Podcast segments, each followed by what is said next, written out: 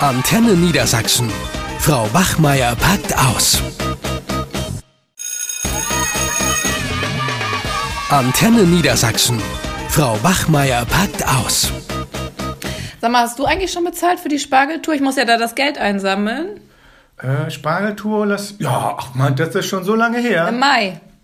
Ja, nee, aber ich habe das schon ganz am Anfang, als wir das beschlossen hatten. Weißt du es noch? Nach der Konferenz habe ich dir sofort das ah, Geld gegeben. dann warst du aber einer der Ja. Ersten. Hast nicht aufgeschrieben, Du, oder? ich bin echt genervt. Alle hier beschweren sich im Kollegium immer über die Schüler, dass die immer unkooperativer werden, unverschämter. Und was ist mit uns Vorbildern? Das merkst du doch hier im Lehrerzimmer.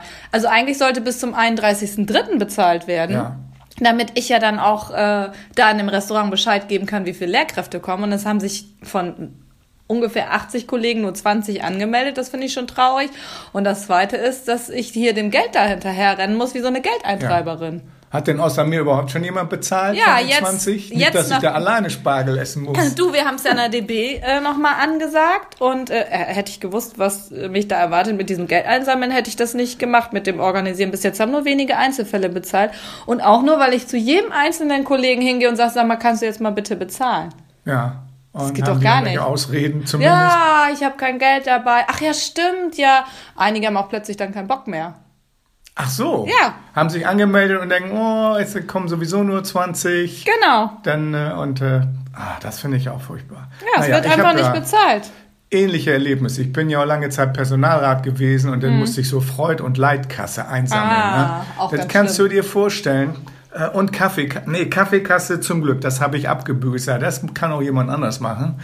Ähm, bis da, weißt du, diese Ausreden, ich kann das auch gar nicht verstehen, wieso ich als Lehrer unterwegs bin, ich gehe in die Schule und ich habe kein Geld dabei. Das ist doch eine Ausrede. Oh, da haben, nehmen die wirklich kein Geld. Ne? Naja, in der Cafeteria oder zum Mittagessen in der Mensa haben sie dann ja plötzlich auch Geld dabei. Und ich verstehe das nicht. Ich meine, wir erwarten von unseren Schülern, dass, wir, dass die bei Tagesfahrten und Klassenfahrten immer bezahlen und da wird immer rumgejammert. Ja, Und selber sind doch unsere Kollegen nicht viel besser und haben dann kein Geld dabei und ich renne da mehr hinterher als den Schülern bei einer Klassenfahrt. Ja, das weiß ich auch. Letzten Andreas regte sich doch tierisch auf, weil äh, irgendwie die Schüler die Lektüre nicht bezahlt Zum haben Beispiel. und so. Ja, und er selber. Er selber hat auch noch nicht bezahlt. Ja, also schlimmer, schlimmer als die Schüler, aber bei weitem. Ja, total. Das doch nicht. Das ist echt unglaublich. Und wenn du dir das hier mal wieder anguckst, das Chaos im Lehrerzimmer, ne?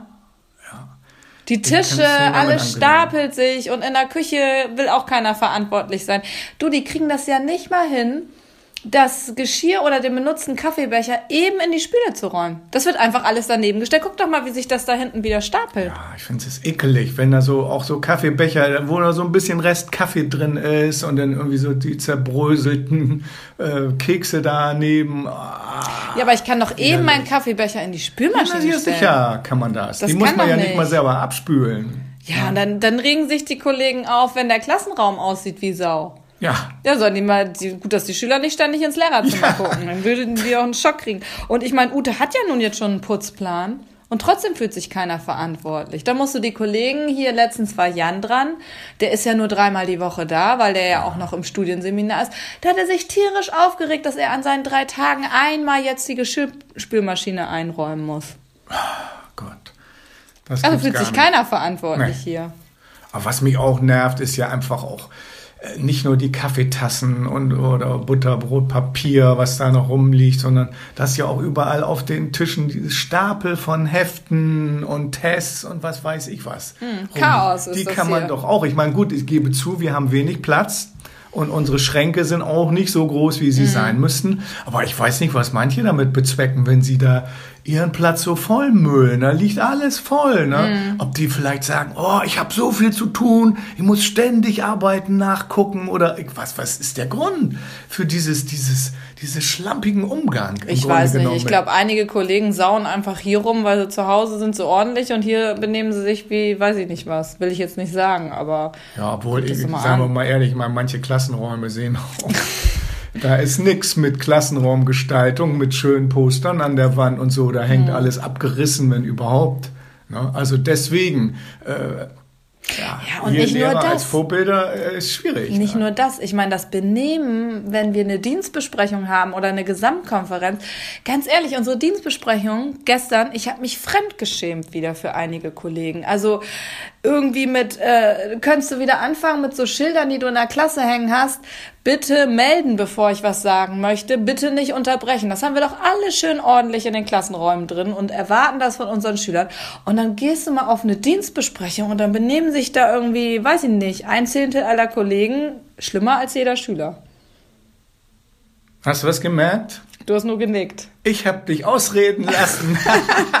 Wow! ja! Das können viele Kollegen von uns nicht. Also Kooperation und Freundlichkeit gleich Fehlanzeige. Ja.